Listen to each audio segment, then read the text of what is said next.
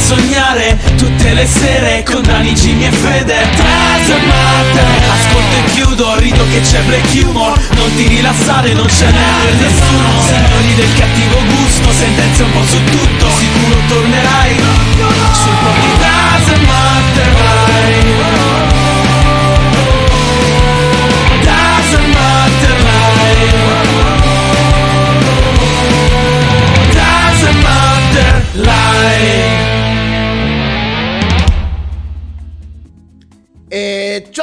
ragazzi e benvenuti a questa nuova incredibile live del Doesn't Matter Podcast, l'unico programma che viene onda tutti i giorni dal lunedì a giovedì dalle 21 alle 23 qui su Twitch con Daniele Doesn't Matter. E questa sera basta perché le mie due spalle non ci sono. Questa sera si parlerà di Il distruttore sanitario, poi avremo il giro del giorno, ben tre questa sera, ovvero la nonna tutta birra, chi è quella sgualdrina, il matrimonio con sorpresa, oltre alle, notri- alle notizie flash.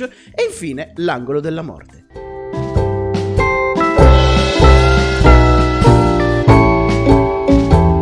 Prestate bene attenzione ragazzi perché poi voglio ovviamente le vostre impressioni su quello che è successo. La notizia con cui apro il podcast, quest- il podcast questo lunedì mi lascia veramente interdetto e si collega alla notizia di apertura della puntata di giovedì scorso. Se ve la siete persi la trovate su YouTube. Se non vi interessa rimane su YouTube comunque ma non dovete guardarlo. Tornando alla nostra notizia, ci troviamo in Florida o Florida, qual dir si voglia, e un veicolo mobile sanitario sta trasportando più di 1100 dosi del vaccino Covid della Pfizer, Pfizer, come Michelle Pfeiffer, presso i vari ospedali. E che cosa è successo? Il vaccino, per mantenere la sua efficacia, deve essere conservato ad una temperatura di meno 70 gradi Fahrenheit.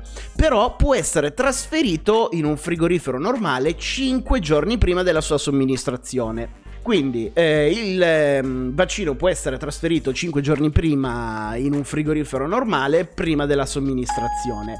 Se lasciati più a lungo di 5 giorni in questi frigoriferi o a temperature più calde, i vaccini diventano completamente inefficaci. Perché vi ho fatto questa filippica? Perché un operatore sanitario ha accidentalmente spento il frigorifero dove erano conservati questi, questi vaccini, queste 1100 dosi, distruggendole completamente tutte quante.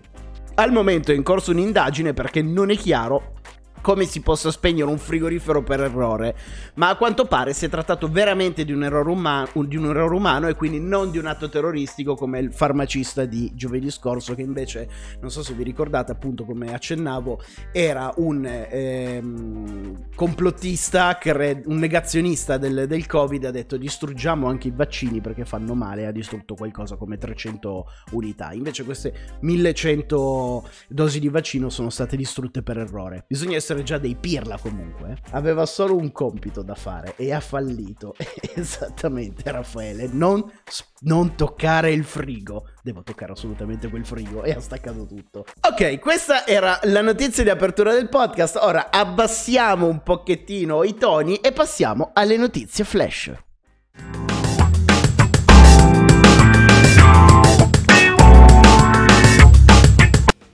Qui vi voglio belli scatenati, non so se avete seguito la vicenda, ma in questi giorni si è dibattuto molto sul web se Fedez e Francesca Michelin sarebbero stati o meno squalificati dal Festival di Sanremo. Se non avete seguito l'andazzo della cosa ve lo spiego io, la squalifica è arrivata perché tra le regole, eh, la possibile squalifica, è arrivata perché tra le regole di Sanremo non si possono far sentire i, bara- i brani presentati in anteprima. E Fedez cosa ha fatto? Per errore il 30 gennaio, quindi l'altro ieri, ha postato 10 secondi della nuova canzone nelle sue stories di Instagram. Poi si è accorto immediatamente di aver fatto la cazzata perché non voleva farlo e eh, l'ha rimossa immediatamente. Da lì è scoppiata la politica, se andate a vedere sotto i post eh, di Fedez, delle foto di Chiara Ferragni, c'è la gente che ancora sta litigando perché dicono sì, non doveva, presen- non doveva far sentire la canzone, si merita la squalifica e via dicendo. E invece chi lo difende perché dice no dai non è che ha fatto sentire tutta la canzone. Ed è quello che ha detto anche la direzione artistica di Sanremo che ha preso la decisione di non squalificare la coppia, quindi è ufficiale, Francesca e Michelin ehm, e Fedez parteciperanno ancora al festival perché 10 secondi della canzone che ha fatto sentire Fedez per errore non rappresentano comunque la diffusione del brano in anteprima, quindi tutti i detrattori possono darsi una calmata e smetterla di vomitare cacca. Ma non si fa manco se lo fanno Sanremo. Sanremo, Paolo, non voglio scandalizzarti, ma non è un santo, ma è il nome di una città, quindi Sanremo è tutto attaccato, visto che ti sei sbattuto anche a mettere S maiuscola e R, ma- R maiuscola. Buon per loro, dai. Ma eh, voi, appunto, come, come l'avete vista questa situazione? Nel senso, eravate, siete d'accordo con quelli che si sono accaniti dicendo no, dove, le regole sono regole, devono essere squalificati? Oppure si può un attimo tirare un sospiro di, sollievo, mettersi la mano sul cuore e effettivamente capire che è stato un piccolo errore di 10 secondi e non una cosa così grave da far costare una squalifica. Tra l'altro sono episodi che sono già capitati in passato e non è mai costata la squalifica di un partecipante. Adesso però, siccome sappiamo che Fedez ha un grande richiamo mediatico, tutti quanti si sono impuntati su questa cosa. Passiamo invece alla prossima notizia flash, questa mi ha fatto abbastanza sorridere e mi ha messo anche un po' di tristezza. E, rimaniamo in tema canzoni. La cantante Siria ieri ha improvvisato in Galleria Vittorio Emanuele qui a Milano Maledetta Primavera di Loretta Goggi un'esibizione realizzata per attirare l'attenzione sulle difficoltà del mondo della musica. La cosa triste e divertente allo stesso tempo è che non l'ha riconosciuta nessuno, nessuno si è fermato nessun passante si è reso conto che fosse Siria. Per gli occhi della gente era una pazza scatenata che si è messa a cantare in centro alla galleria che fretta c'era, maledetta primavera, e in realtà era Siria. Ha detto comunque sul suo, non si è abbattuta, sul suo profilo Instagram ha comunicato che nei prossimi giorni apparirà eh, in altre zone di Milano o forse in altre zone d'Italia. Mi raccomando, se vedete una ragazza che canta Maledetta Primavera, non scambiatela per una pazza, probabilmente Siria. Chiedete, fateli, datele almeno una pacca sulla spalla. Nemmeno io l'avrei riconosciuta. Allora, Ida Pixie, faccio un po' il figo, però effettivamente Siria la conosco di nome, però magari eh, se l'avessi vista per strada probabilmente nemmeno io l'avrei riconosciuta, ma non per mancanza di interesse nei suoi confronti, ma perché faccio fatica ad associare nomi a persone se non sono estremamente famosissimi. A più di due mesi dalla morte di Maradona si torna a parlare di lui per un audio shock che è stato pubblicato su un portale di informazione argentino. Leopoldo Loque è il medico che si è occupato di Maradona durante gli ultimi giorni e attualmente, cioè ha seguito Maradona per un determinato periodo ed era in cura da lui quando è mancato e questo medico attualmente è accusato di omicidio colposo per negligenza medica, quindi si stanno svolgendo, svolgendo le indagini. L'audio che è trapelato è un messaggio vocale che il neurochirurgo ha inviato ad Augustina Kosachov, la psichiatra di Maradona, in cui le dice testuali parole. Oh, scem- il tono non è questo, però a me piace immaginare che il neurochirurgo le ha parlato in questo modo. Oh scema, la faccenda è seria, il grassone sta morendo. Quindi questo audio shock è iniziato a fare il giro del web, il giro dei giornali e al di là che faccia ridere le parole utilizzate non è comunque una cosa bella da dire ad una persona che sta morendo, a prescindere che sia Maradona o meno è morto, lasciatelo morto in pace. Eh, ho capito, ma ci sono indagini in corso, non è che puoi arrivare tu, Paolo, andare dai, dal medico legale e dai carabinieri dicendo basta! La famiglia vuole sapere la verità. Passiamo ad una notizia un pochettino più tenera. A Mirano, in provincia di Venezia, un anziano signore è stato sorpreso mentre rubava della cioccolata in un supermercato. Cosa è successo? La vigilanza, cioè mh, quelli che controllano le telecamere dei supermercati si sono accorti che il vecchietto stava rubando la cioccolata. E che cosa è successo? Sul posto sono giunti i carabinieri e a quel punto l'uomo è esploso in lacrime, si è messo a piangere dicendo scusatemi, io non volevo rubare con cattiveria questa cioccolata, non avevo i soldi per poterla pagare, volevo semplicemente portare dei cioccolatini ai miei nipoti. I carabinieri a, quei, a quel punto si sono tra virgolette, arrabbiati con il signore, con l'anziano, dicendogli, guardi, non si fa, è un, anche se ha rubato solo della cioccolata, rubare in sé è un, go- è un, è un gesto sbagliato, non va fatto. Poi si sono inteneriti, hanno pagato per il signore la cioccolata e tutta la sua spesa e l'hanno lasciato andare. Quindi c'è stato questo risvolto molto tenero e giusto anche parte- da parte dei, dei carabinieri perché sarebbe stato eccessivo prendersela in modo eh, accanirsi con un vecchietto del genere. È chiaro, è giusto fargli presente che ha sbagliato, non doveva compiere quel gesto, però alla fine Diciamo che è un caso dove si può chiudere anche un occhio. E per concludere veramente adesso le notizie flash, facciamo i complimenti a Winston Blackmore. L'uomo che vedete in questa foto merita i nostri complimenti perché è entrato ufficialmente nel Guinness dei primati. Lui è un 64enne che vive in una setta mormone a Bountiful in California, in Canada ed è entrato nel Guinness dei primati perché l'uomo, questo simpatico gordo che vediamo qua in foto, ha 27 mogli e ben 150 figli. Una, è una roba pazza. 150. Ma co- cioè, come fai a fare 150 figli? Cioè, non me lo spiegate, lo so eh, fisicamente come si fa a fare 150 figli, ma che cosa c'hai nel cervello per fare 150 figli? Per darvi un'idea, avendo 27 mogli e, e mediamente 6 figli per moglie. Le sfondava, poi diceva ok, avanti la prossima. Vuole diffondere la sua stirpe. No, Adara non vuole diffondere la sua stirpe, vuole colonizzarci. È diverso. Quest'uomo da solo vale più della Cina in, in, pro, in proporzioni di popolazione. Cioè, ma non, ma non, puoi neanche imparare i nomi di 150 persone. A malapena mi, mi ricordo i nomi dei miei parenti. Già lo zio di secondo grado faccio fatica a ricordarmi il suo nome. 150 figli. Ma poi immaginate questi qua, questi bambini che sono grandi comunque alcuni, e hanno addirittura una famiglia e dei figli a loro volta. E questi figli hanno centinaia e centinaia di zii e a loro volta faranno centinaia e centinaia di bambini. Speriamo che non siano tutti come il padre, se no veramente sulla Terra non ci sarà più posto entro 30 anni, non ci sarà più posto per nessuno. Bene ragazzi, possiamo passare al genio del giorno. Quindi sigla, sono ben tre questa sera, preparatevi.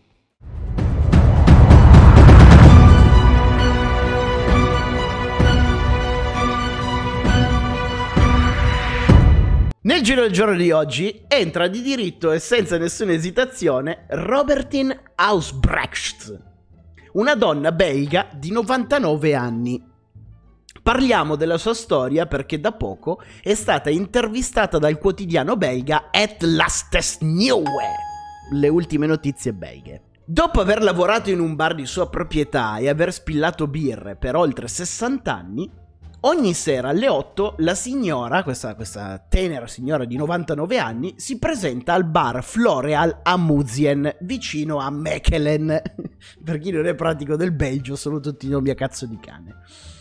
Giunta sul posto, si siede al suo tavolo preferito da oltre 10 anni e ordina un fischietto. Ovvero, il fischietto è una birra servita in un bicchiere alto e stretto. Alla domanda che eh, quello che stava facendo l'intervista a questa signora del giornale belga, eh, ovvero quante birre beve, la signora ha fatto un sorriso malizioso e ha detto boffonchiando, ma eh, tre o quattro a sera. L'uomo rimane stupito e dice: Mica, come 3 o 4 birre a sera? Questa qui di 99 anni si beve 3 o 4 birre a sera. A quel punto il giornalista, stupito dalla cosa, è andato a chiedere al barista se fosse vera questa storia e Fanny Wigmans, il proprietario del bar, ha subito smentito, quindi era una cazzata. E ha detto, tre o quattro? La vecchia bastarda in media si beve una dozzina di birre a sera e se la serata è particolarmente movimentata arriva tranquillamente anche a 20. Quindi ha detto una cazzata. La signora ha dichiarato che comunque non si è mai ubriacata nonostante sue, la sua dozzina di birre a sera. Al massimo le gira un po' la testa, ma dice che è colpa della vecchiaia. Il suo medico ha detto: Se è arrivata a 100 anni facendo così ogni sera, di certo non sarò io a dirle di smetterla e che la birra le fa male.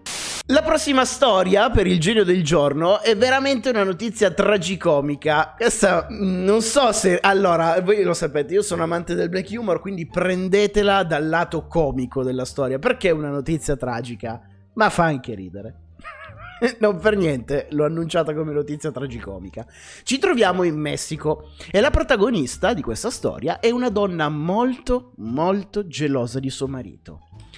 Leonora si chiama e Leonora è fermamente convinta che suo ma- Sveglia, donne all'ascolto, smettetela di guardare l'uomo. Leonora è fermamente convinta che suo marito la tradisca.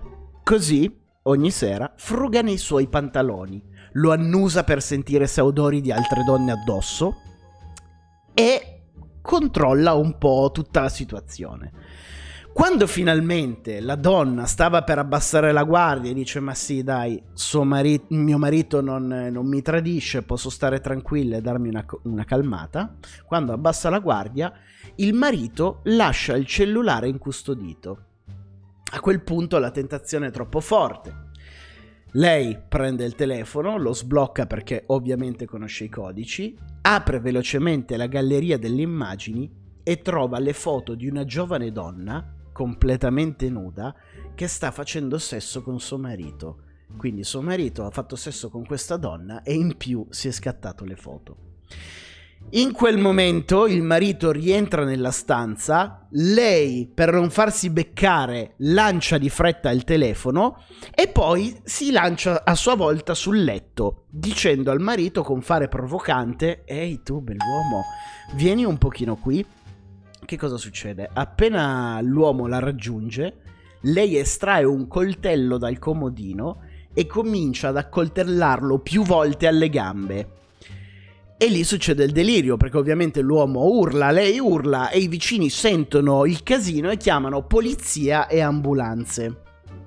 Perché vi dicevo che questa è una storia tragicomica? Perché mentre il pronto soccorso arriva sul posto, i carabinieri calmano la donna e via dicendo, e appunto gli addetti dell'ambulanza, gli infermieri stanno portando via l'uomo che oltretutto si trova in una pozza di sangue, lui, mezzo in fin di vita e tutto frastornato, gli chiede: ah, Perché mi hai fatto questo? Che cosa è successo? Lei lo informa di aver trovato sul, sul suo cellulare le foto in cui fa sesso con un'altra donna e a quel punto l'uomo sgrana gli occhi e dice Sei una puta loca! Quelle sono le nostre foto di quando eravamo più giovani, siamo io e te. La donna a quel punto ritorna in casa, recupera il telefono e scopre che effettivamente quei due non era il marito con un amante più giovane, ma era il marito con la moglie quando erano giovani. E a quel punto la donna, vabbè, è stata ovviamente arrestata e al momento l'uomo è ancora in ospedale in gravi condizioni, ma si dovrebbe eh, eh, rimettere quanto prima possibile. Capite perché vi dicevo che è una storia tragicomica? Perché, cioè è successa una tragedia, ma come fai a non ridere di una roba del genere? La moglie accoltella il marito perché trova delle foto in cui fa sesso con una donna e alla fine la donna scopre che era lei da giovane. Cioè, ma che cosa c'è nel cervello? La birra della signora di prima. Passiamo alla prossima notizia. Ci troviamo in Indonesia. I protagonisti di questa storia sono due fidanzati, Kadek e Nilu. Sono nomi di fantasia che mi sono inventato eh, io, eh, sia chiaro, non sono menzionati nell'articolo per proteggere la privacy dei due. Quindi abbiamo l'uomo che si chiama Kadek e la donna che si chiama Nilu. I due si sono conosciuti online e dopo poco hanno cominciato una romantica relazione su Facebook. La loro relazione è idilliaca. Hanno gli stessi interessi, le stesse passioni, si comprendono e si danno manforte al punto che decidono anche di incontrarsi di persona. E il primo appuntamento è il classico appuntamento d'amore che si vede solo nei film. Si guardano, le scene sono quasi rallentatore, si piacciono all'istante e si trovano bene anche di persona, sono veramente due anime affini. E a quel punto scatta il colpo di fulmine definitivo. Dopo settimane di frequentazione e di amore che procede a gonfie vele, lui decide di fare il grande passo, ovvero farle la proposta di matrimonio. cosa che Nilu accetta senza pensarci sopra. Entrambi conoscono le rispettive famiglie e la pace e la serenità prosegue anche nei nuclei familiari, fino al giorno delle nozze, in cui i due si sposano coronando il loro sogno. Una cerimonia bellissima, le famiglie vanno d'amore d'accordo e loro due si amano profondamente. Ma allora perché vi racconto questa storia se non c'è ciccia, non c'è qualche magagna dietro? Perché il dramma comincia proprio la prima notte di nozze. Volete mica che vi racconti una storia senza drammi, no? Essendo entrambi molto religiosi, hanno sempre rimandato il sesso a dopo il matrimonio.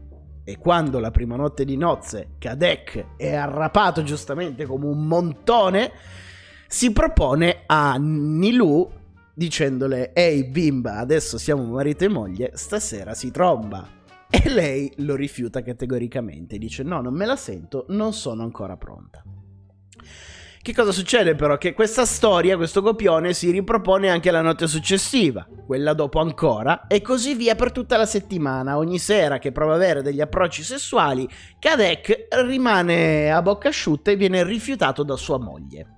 A quel punto l'uomo comincia ad innervosirsi e decide di scavare nel passato della donna per capire quali traumi avesse subito magari da piccola per non concedersi sessualmente. Magari c'è una storia dietro che non ha mai raccontato suo marito e non, eh, non vuole concedersi per dei traumi passati.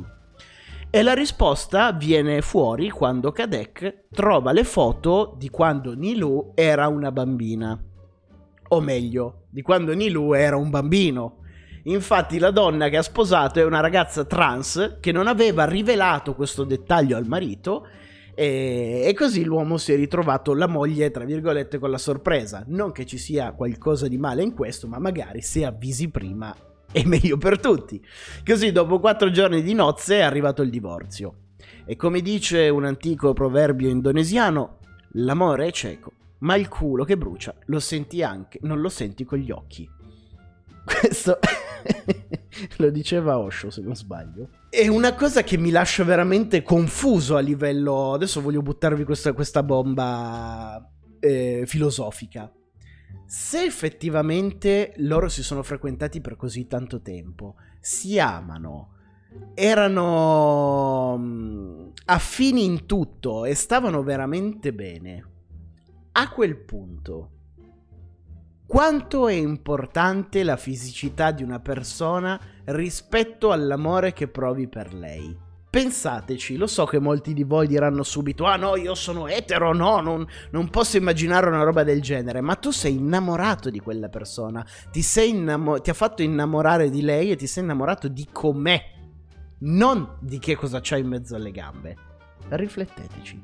E mentre ci riflettete, sigla dell'angolo della morte. Thank you.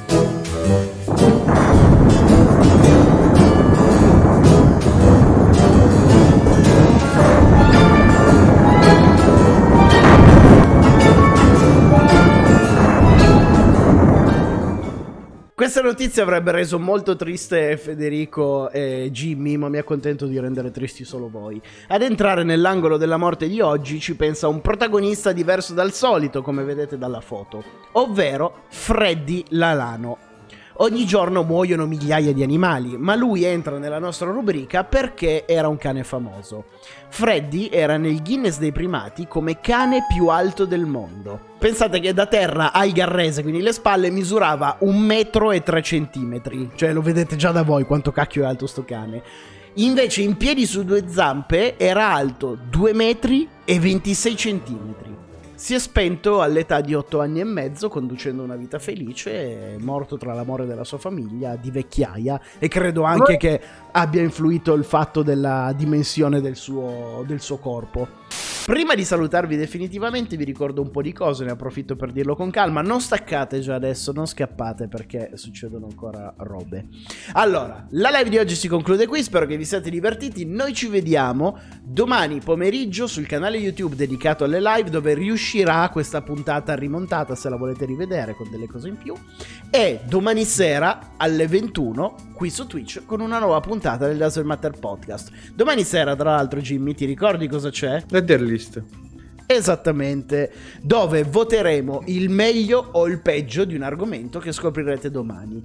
E- Mi interroghi sul podcast che facciamo tutte le settimane. No, era per avere un appoggio per le persone che per le persone nuove che non seguono il podcast, così domani sanno che cosa le aspetterà. E vi anticipo già, non mancate assolutamente mercoledì perché ci sarà lo strano quiz dove rigiocheremo tutti assieme come questa sera. Ah, se volete ci trovate anche su Spotify e su iTunes, se volete ascoltarci mentre andiamo in giro che c'è il podcast video. Ragazzi, buonanotte a tutti. Reddit, Reddit. Ah, è vero, c'è anche. il re- eh, vabbè, ma finché non è partito il subreddit, non, non esageriamo con le cose da dire. Ciao a tutti, ragazzi!